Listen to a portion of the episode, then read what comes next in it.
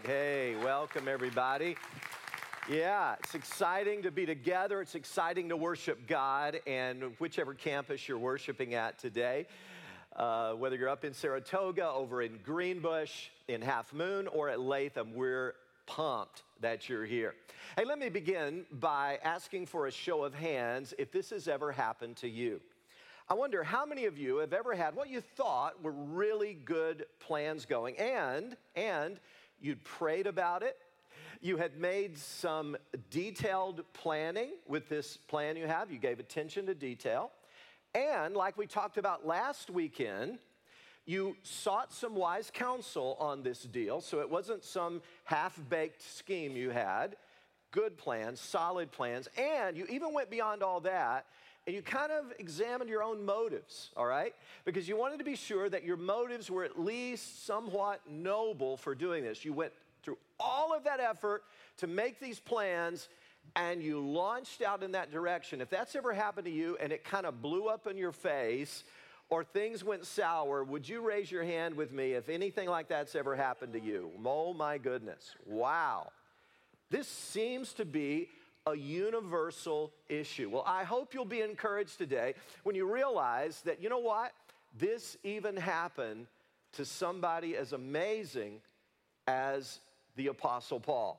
So I want to get really practical, and I want to explore with you today from God's Word what we should do when we've done everything we know to understand and follow God's will, and then it just doesn't work out the way we had hoped that it would.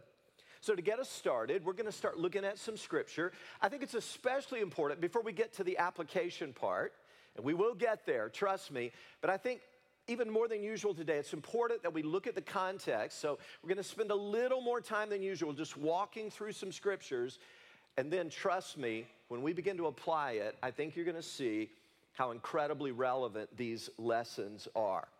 So here's the context.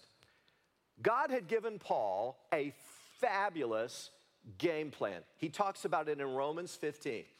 He says, look, I plan to visit you, Roman Christians, on my way to Spain. But first of all, Paul's plan was to stop off at Jerusalem. Why was he going there? He was going to deliver a monetary gift they had collected from some Gentile Christians in Macedonia and Achaia. You see, the folks in the area of Jerusalem and around Judea were going through some tough economic times, all right? So we wanted to drop the gift off, then go to Rome, meet all the Christians there, and use that as a base, a launch pad, if you will, to go to Spain. He'd never been to Spain before, and he wanted to plant churches as he went to Spain. That was his vision. That's his dream. That's his game plan. But now, I want to talk to you about why he wanted to do this. Because Paul's motives, and this is important for you to understand, when good plans kind of go sour, his motives were really noble, awesome, in fact. What did he want to accomplish?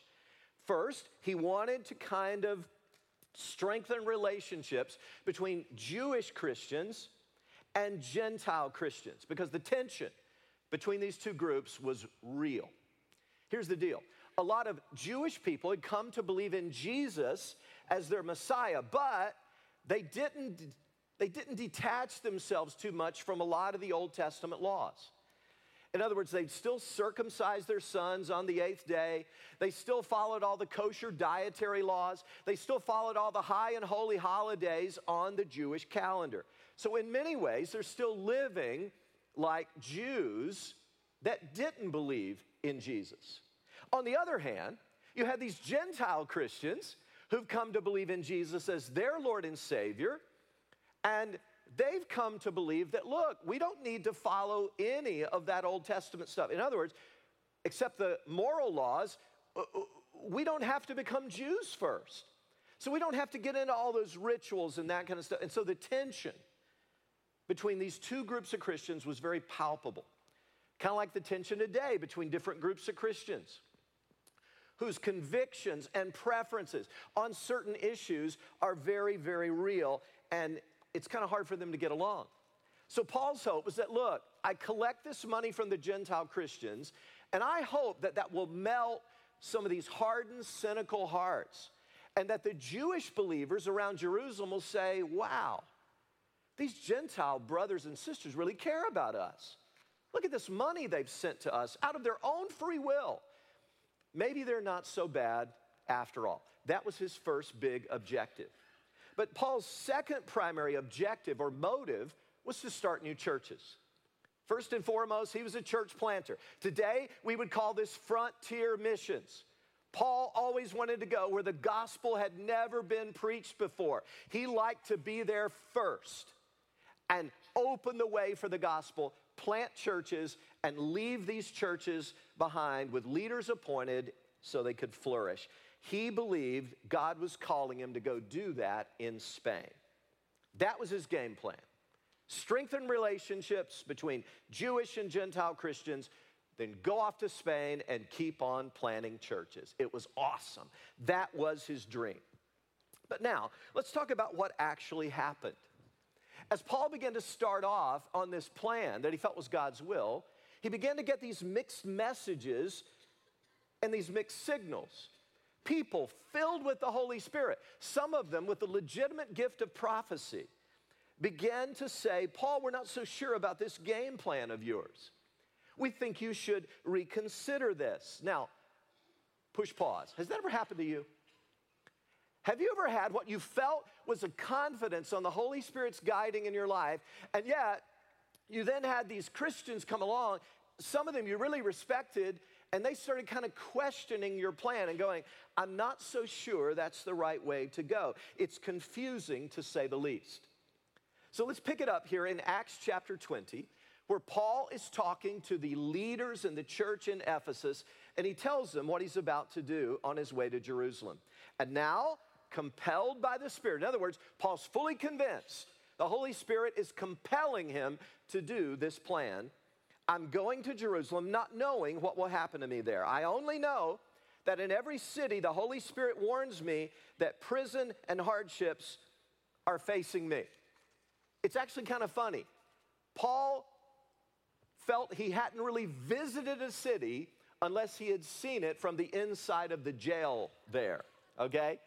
That's how accustomed he was to getting beaten up and thrown in prison. And so I think he expected that would happen some more, just like it had happened in the past. But I don't think he thought at all that he would stay in prison for virtually the rest of his life. So let's check out what actually happened. He goes a little further. We get on into Acts 21. There's a number of stops. Then they stop in a city called Tyre, Tyre. And verse 4 of chapter 21 says, finding the disciples there, we stayed with them 7 days. Through the Spirit, they urged Paul not to go on to Jerusalem. So this is kind of strange. Suddenly, a multitude of people through the Spirit are urging him, Paul, don't do this. Paul, we know your game plan, but please don't go to Jerusalem. Let's jump down to verse 10. After we had been there a number of days, a prophet named Agabus came down from Judea. Coming over to us, he took Paul's belt, tied his own hands and feet with it, and said, the Holy Spirit says, in this way, the Jews of Jerusalem will bind the owner of this belt and will hand him over to the Gentiles. Now note, Agabus is not saying don't go to Jerusalem. He's just saying, look, if you do, this is what is going to happen to you, Apostle Paul. And I want you to see here, all the Christians, including Luke, are urging Paul not to go. Verse 12 reads, when we heard this, we and the people there pleaded with Paul not to go up to Jerusalem. Notice Luke, the human author of the book of Acts, is even including himself now in this. I also pleaded with Paul. Don't go through with this plan. Now let's just push pause there. At this point, and I wish we had a small group here. I wish we had time to kind of sit around and kick this around in our group time. Maybe some of you can do that in your small group time. But you wonder, should we chide Paul for being foolish, or should we applaud him and praise him for being so tenacious that he's willing to go through with what he believes God wants him to do in spite of all of the urging otherwise. It's kind of hard to know. Should we praise him or challenge him? Let's hang on to that for a while. Verse 13, then Paul answered, "Why are you weeping and breaking my heart? I'm ready not only to be bound, but also to die in Jerusalem for the name of the Lord Jesus." When he would not be dissuaded, Luke writes here, I kind of like this, the way Luke puts it, through the inspiration of the Spirit. He says, when he wouldn't be dissuaded, we gave up and said, the Lord's will be done. Now, what is going on here? Paul is convinced he's got a good game plan. Strengthen relationships, plant churches. Strengthen relationships, plant churches. Awesome plan, noble motives. But now he's getting all these mixed messages from his friends and these other leaders. And folks, I want to tell you, life is like that sometimes. We've had a wonderful time in this God's Will series. Yet as we sit here today in week 9 of it, the truth is sometimes God's will is not always simple and crystal clear. Can anybody say amen to that? Yeah, sometimes it is just downright complex, and that's what Paul is experiencing here. Now, I read a ton of Bible commentaries this week, and I want to tell you, the Bible scholars, the theologians are all over the map on exactly what's going on here. I'll leave it to you to decide whether we should praise Paul or blame him for what's about to unfold. But we need to go on a little further before we get to the application, so please hang with me here. Verse 17. When we arrived at Jerusalem, the brothers received us warmly. So in other words, he's gotten to Jerusalem now where he's going to drop off the monetary gift that he had collected. The next day, Paul and the rest of us went to see James. Now, James here is the half-brother of Jesus. He was a very prominent leader in the early church in Jerusalem. And all the elders were present. Paul greeted them and reported in detail what God had done among the Gentiles through his ministry. When I was growing up in a little church in Tennessee, we would frequently have missionaries come through and give reports like this. They would usually have audio-visual presentations. And that's kind of what Paul is doing here. He's going, look, this is what God is doing all over the Gentile world everywhere we go. Verse 20, when they heard this, they praised God. Then they said to Paul, "You see, brother, how many thousands of Jews have believed, and all of them are zealous for the law. They have been informed that you teach all the Jews who live among the Gentiles to turn away from Moses." In other words, to ignore the first 5 books of the Bible, the Pentateuch, telling them not to circumcise their children or live according to our customs. Now, that statement was not totally true. When Paul found a Jewish person who came to believe in Jesus, he didn't say, don't follow those Old Testament laws. He said, you don't have to follow the old civil laws and ceremonial laws, like we talked about a few weeks ago. Those are obsolete for the new covenant believer. But there was this rumor out there that Paul was this dude who was just going around dissing Judaism. He's putting down the temple, he's putting down Moses and the Old Testament law, and they were deeply upset about what they thought Paul was trying to do. And verse 22 reads, "What shall we do? They will certainly hear that you've come." They're saying, look, what are we going to do, Paul, about all these false rumors that are spreading about you? We see a lot of drama on the way. We see a big church fight about to unfold here. So, to squelch this, we've got a brilliant plan, Paul. Verse 23, do what we tell you. There are 4 men with us who have made a vow. Now, the vow they're referring to, if you want to read about it, you can read Numbers chapter 6. It's called a Nazarite vow. What you did, as a way of showing super-duper dedication to God, you abstained from certain foods for a period of time. You abstained from anything made from grapes. That included wine and other things made from grapes. And you also let your hair grow out. You just didn't shave. You didn't cut your hair at all during this designated period of time. And at the end of it, you brought a special offering to the Lord and you had your head shaved. It was a way of saying, out of dedication to the Lord, I'm going to do this above and beyond sort of service. There were four guys who were getting ready to do this Nazarite vow thing. Verse 24, take these men, join in their purification rites, and pay their expenses. I think they must have thought Paul was loaded because he had just brought a big monetary gift and dropped it off. So that they can have their heads shaved. Then everybody will know. Listen to what the elders are telling him. Then everybody will know that there's no truth in these reports about you, but that you yourself are living in obedience to the law. Now, question, is this feeling a little fishy? Is this feeling a little morally questionable to you? It does to me, okay? Because it seems to me that they're trying to get Paul to do this so he can paint himself as something that he's not. Now, keep in mind, Paul did adjust his behavior on non-moral issues depending on who he was with. He said, I've become all things to all men so that all possible means I might save some. So when he was around Jewish people, he was careful to follow the kosher diet laws and stuff like that when he was with them. But when he was among Gentiles, he knew that didn't really matter. It's not a moral issue. He just wants to live in such a way that he can represent Jesus the best way possible. But he does it not out of hypocrisy, but completely out of a motivation of love. The truth is, Paul did not keep all of the Old Testament civil and ceremonial laws of Judaism. That's the truth. But now they're asking him to go ahead and send them this message. Oh, no, I keep all those things completely. No matter who I'm with or what the circumstances. And that seems to me that that would be an inaccurate message and possibly a bit hypocritical.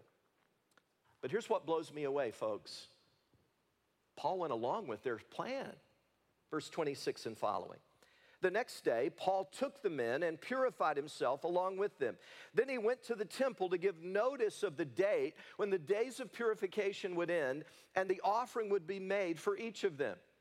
When the 7 days were nearly over, some Jews from the province of Asia saw Paul at the temple. They stirred up the whole crowd and seized him, shouting, "Men of Israel, help us! This is the dude. This is the man who teaches all men everywhere against our people and our law and this place." In other words, the temple.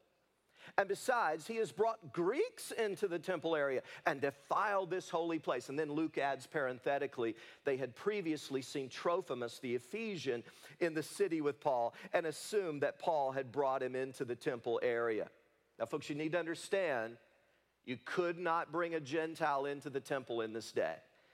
And if you did, that was punishable by death. So all these rumors are floating around among the Jews and among Jewish Christians, that Paul is not only telling Gentiles that you don't have to become a Jew first, but there's also a rumor that he's telling Jews who are right with God that they can just ditch the Old Testament completely.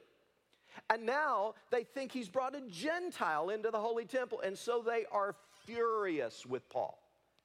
So they grab him. They begin to beat him up. They've got him stretched out, ready to flog him severely. And then Paul, as he sometimes did, pulled out his Roman citizenship card and said, "Are you going to do this to a Roman citizen?" They said, "Oh, no." And so they stopped. And what pursues here, we won't read anymore, is a whole series of speeches and trials. And Paul is under arrest and moved from pillar to post for a long, long time. But here's what I want you to catch before we get to the application. Here's what I want you to really get about what actually happened. Not only is there confusion here about what God's exact game plan is, not only is there this weird story and what seems to be a moral compromise regarding the Nazarite vow deal, but then instead of going to Spain and planting churches, which was his dream, Paul spends virtually the rest of his life as a prisoner. There's only a tiny little period where he's not actually in jail. But the vast majority of the rest of his life, he's a prisoner. He never gets to go to Spain and plant another church. And finally, he ends up in Rome in the Mamertine dungeon, and he is ultimately, according to legend, there's pretty strong oral tradition for this, beheaded under the command of Nero, the Roman emperor. Houston, we have a problem. You talk about a good plan that has gone sour. Now, if you're a good student of the Bible, you ought to be asking, what happened? What happened here? He's got a solid game plan. He's got God-honoring motives. I mean, think about how good his motives are. He's going to give money to Jewish Christians who are actually trashing his reputation. You don't get any more like Jesus than that, returning good for evil. And then, just like we talked about last week, Paul had sought wise counsel. He had listened to the advice of James and the elders in Jerusalem. It seems he's doing everything right, and it blows up in his face. He never gets to fulfill his dream. He never gets to start another church. He never gets to Spain. And he spends virtually the rest of his life in prison. Now, again, if we had a small group going, I would love to ask you and wait for your response, because Bible scholars and many Christians I've talked to are all over the map on who dropped the ball here. It sure seems like somebody dropped the ball. This didn't turn out well, it seems, at least on first glance. And so the three major theories are these. One theory is that no one dropped the ball. No one messed up at all, in spite of how fishy some of this looks, in spite of the questions it raises in our minds about compromise and so on, and hypocrisy. Things unfolded perfectly as God had planned them. The only problem is that Paul had some wrong assumptions in his mind about what his future was going to look like. So that's one theory. Nobody messed up. Nobody dropped the ball. A second theory is that Paul dropped the ball here. He's in this mess because of his own idiotic actions. He should have never made that compromise, and he would never have incited a riot, and he would have never gotten arrested. Paul brought it all on himself. That's one theory, a second theory. And finally, a third theory is that the elders dropped the ball. That the real people to blame here was this group of leaders in Jerusalem who, it seemed, wanted peace at any cost. And so they wanted peace so badly that they urged Paul to this hypocritical compromise when they told him to join in the purification rite with the other four men. Now, I don't know what you believe, and I'll, again, leave that to your judgment on how to respond. But in the bottom line, it doesn't really matter, does it? Whether it was God's plan all along, whether Paul dropped the ball, whether the elders dropped the ball, guess what? Paul is still in prison. Paul is still in prison. And I want you to write this little phrase down. How you respond, please write this down. Thank you for going with me through the tedious part of the message. All these scriptures, but I felt that was important to set the context, because if you don't realize how profound this dilemma was, I don't think you can appreciate the lessons that we draw. How you respond to adversity is more important than how you got there. How you respond is more important than how you got there. I did not say that how you got there is not important. What I said is how you respond is more important. This is such an important principle of life, folks. I would want all of us to really etch this on our soul today. It's much more important how you respond to adversity, whatever hardship you're in, than to try to figure out all the nuances of how you got there. So I want to talk to you now about how wise people respond to hardships as we go down home stretch and apply this lesson. Before we look at these three applications, I just want to tell you a couple of things I know about you. You're going to have some hardships on your life that you bring on yourself. You can just take that to the bank. You can just mark that down. You and I are going to have some hardships in our lives that we bring on ourselves through our sin, through our stubbornness, through our disobedience. You're being you, me being me. We're going to create these problems and hardships and pain in our lives. Just count on it. You say, well, but Jesus will forgive me. Yes, he will. But you need to understand that while he forgives us of the eternal consequences of our sin, and there's no more condemnation for us ever when he forgives us, he does not typically take away all the earthly consequences when we bring hardship on ourselves. He's never promised to take away all the earthly consequences of that. When Moses sinned by killing the Egyptian taskmaster, he could get forgiven for that, and I'm sure he did, but it cost him big time. When David sinned by having sex with a woman who was not his wife, it cost him big time. God forgave him, of course. Read Psalm 51, read Psalm 32, but he lived with the repercussions of that for the rest of his life. When Peter said, oh, Jesus, I don't think I know the man. He went out and wept bitterly. The Lord forgave him, but he still had repercussions of that in this life. I hope you understand this principle. And we will do some things where we will live with some earthly consequences. The second reality is that you and I will experience some hardships that we did not cause and that we don't deserve. I call this getting caught in the backwash of somebody else's sin. And some of you right now are there. You're experiencing that right now.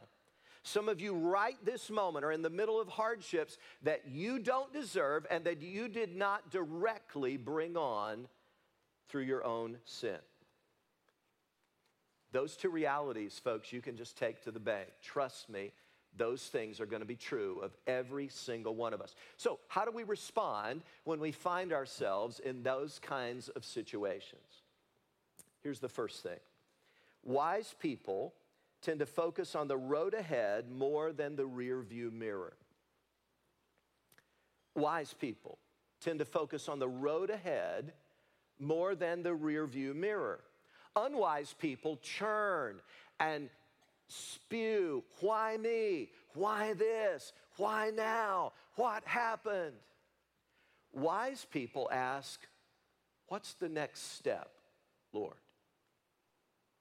What do you have next for me?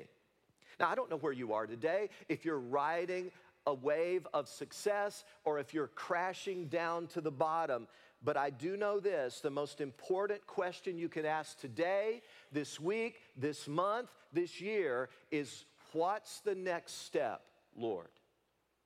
That's the question you need to be asking. Get your eyes on the road ahead when you find yourself in the midst of hardships where good plans seem to have gone sour. Now, is there ever a time to look in the rearview mirror? You bet. It helps a little bit with perspective. But if you keep your eyes on the rearview mirror, you're going to crash.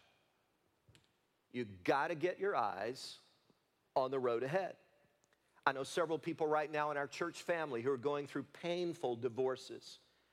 And most people I know who go through something like that, they churn inside like, why did he do this to me? Why did she treat me that way? And on and on and on. But the most important question is, Lord, what next? Get your eyes on the road ahead. Some of you are in a financial mess. And for some of you, it may be decisions you made, stupid decisions. You didn't do due diligence, or you yoked up with someone who just wasn't trustworthy in their character.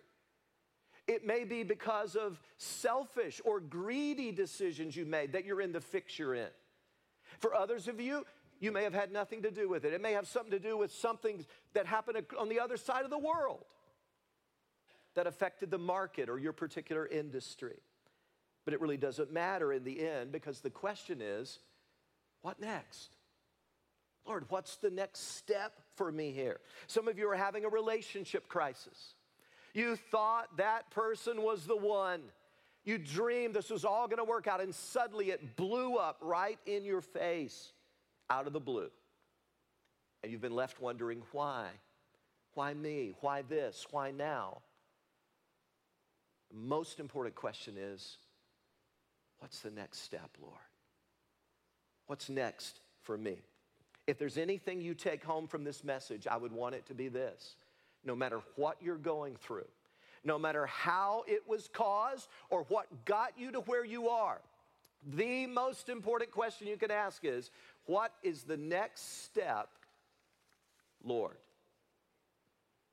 Get your eyes on the road ahead, because walking with God, as we learned in the very first message, is a journey. And ask the Lord what the next step is for you. But there's a second thing about how wise people respond when they find themselves with good plans that have kind of gone sideways. Wise people look for the open door of opportunity inherent in every crisis. I don't know a single word of Chinese, so if you know some Chinese, I hope you'll tell me if this is true or not after the service today, all right? But I have read in articles, books, I have heard it in motivational speeches through the years over and over again. Here's what I've heard, that the Chinese word for crisis is the same word for opportunity. Now again, that may be a bunch of motivational baloney as far as I know, because I don't know a single word of Chinese. But if that's true, that's pretty cool. And whether it's true or not, hear me, I know it's true in life. In every crisis, there is an opportunity. So wise people look for the opportunity in the crisis or the hardship they're going through. Apostle Paul was marvelous with this. When you read his story all the way along, as he found himself in jail, he's serving God. He's looking for the opportunities to represent Jesus well. For instance, I told you he was in prison virtually the rest of his life, but he made the most of it. During his imprisonment, he wrote at least these 4 letters. Some scholars think more: Ephesians, Philippians, Colossians, and Philemon. And some believe he wrote 1st and 2nd Timothy, certainly 2nd Timothy, when he was in the Mamertine dungeon. And in addition to writing scripture, he also shared Christ verbally. For instance, he writes in Philippians, and he was under house arrest when he wrote Philippians. He was a jailbird. He was in prison. Now, I want you to know, brothers, that what has happened to me has really served to advance the gospel. As a result, it's become clear throughout the whole palace guard and to everyone else that I'm in chains for Christ. Because of my chains, most of the brothers in the Lord have been encouraged to speak the word of God more courageously and fearlessly. It's not what you would expect. You would expect Paul's in prison, the gospel advance stops. But no, for Paul, because he looked for the opportunity in the hardship, it simply meant a more strategic way to share the gospel, because he was guarded by the Praetorian Guard, the elite guard of Caesar. Guess what? He started winning them to Christ. And so you had the gospel going right into Caesar's palace, in very strategic places. So brothers and sisters, in every crisis, hear me today, you got a choice. You can either be broken, you can be bitter, you can be bent out of shape, or you can allow God to make you better. Wise people look for the inherent opportunity that is in every single crisis. Third, and finally, in the midst of hardships, what do wise people do? Wise people cooperate with God to bring a redemptive purpose out of the hardship. Now, I hear a ridiculous error parroted all the time. Here's the error I hear. This is absolute garbage. Good always comes out of bad. You ever heard that? I hear it regularly. Good always comes out of bad. That is absolute garbage. Hear me today. Good comes out of bad when we cooperate with God. Now that's the truth. If you don't cooperate with God, all that may come out of bad is more bad. But good comes out of bad when we cooperate with God. Consider Romans 8:28. And we know that in all things God works for the good of those who love him, who've been called according to his purpose. What does it mean to love God? Jesus defined that as obedience. Jesus said, if you love me, you will obey my commandments. So when God shows us our next step, our job is to take it, to do what he's directing us to do. That's what I mean by cooperating with God. And when we do that, trust me, God can bring good out of bad. He can bring a redemptive purpose out of any hardship. And that's what blows me away about Paul. As you read his story, even though he's a prisoner virtually the rest of his life, he just keeps on doing the right thing. He keeps on loving his enemies. He keeps on returning good for evil. He keeps on praying. He keeps on loving people. He keeps on cooperating with God. He keeps on sharing the gospel. He keeps on trusting that God's got a plan, even in the midst of these hardships. And you know what? There's a very inspiring story in Acts 27 about a shipwreck. And the Roman soldiers on board are about to kill all the prisoners. And Paul's one of those prisoners. He's about to be killed. But because of his exemplary behavior, cooperating with God, doing the right thing, the Roman centurion said, don't touch Paul and don't touch any of these prisoners. I've learned from this man that God is up to something here. That's the kind of impact Paul had. And even when they get on the island, he keeps on doing the right thing. And he has such a stellar track record and such an impression on the Roman centurion. When they get to Rome, even though he's still a prisoner, I want you to notice in Acts 28, verse 16, what it was like. When we got to Rome, Luke writes, Paul was allowed to live by himself with a soldier to guard him. Live by himself? In his own rented house? Yeah.